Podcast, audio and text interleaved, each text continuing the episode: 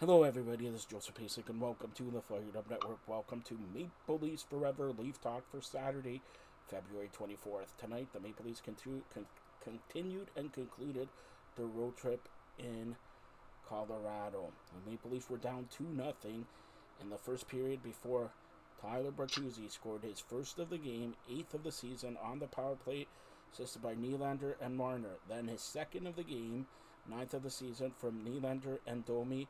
Mitch Marner scored to make it uh, his 23rd from Brodie and Knies.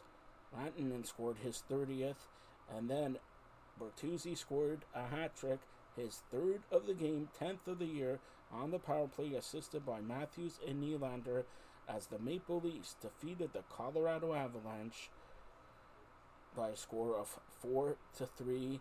They outshot the Avalanche 30 to 29. They were 2 for 2 with the man advantage. Colorado was 1 for 1. First star, Tyler Bertuzzi, 3 goals. William Nylander, 3 assists. Nate MacKinnon had 3 assists as well. The Maple Leafs are now 33 16 and 8, while the Avalanche are 35 19 and 5. The Maple Leafs will return back to the Scotiabank Arena on Tuesday, February 27th, 7 p.m., when they take on the Vegas Golden Knights.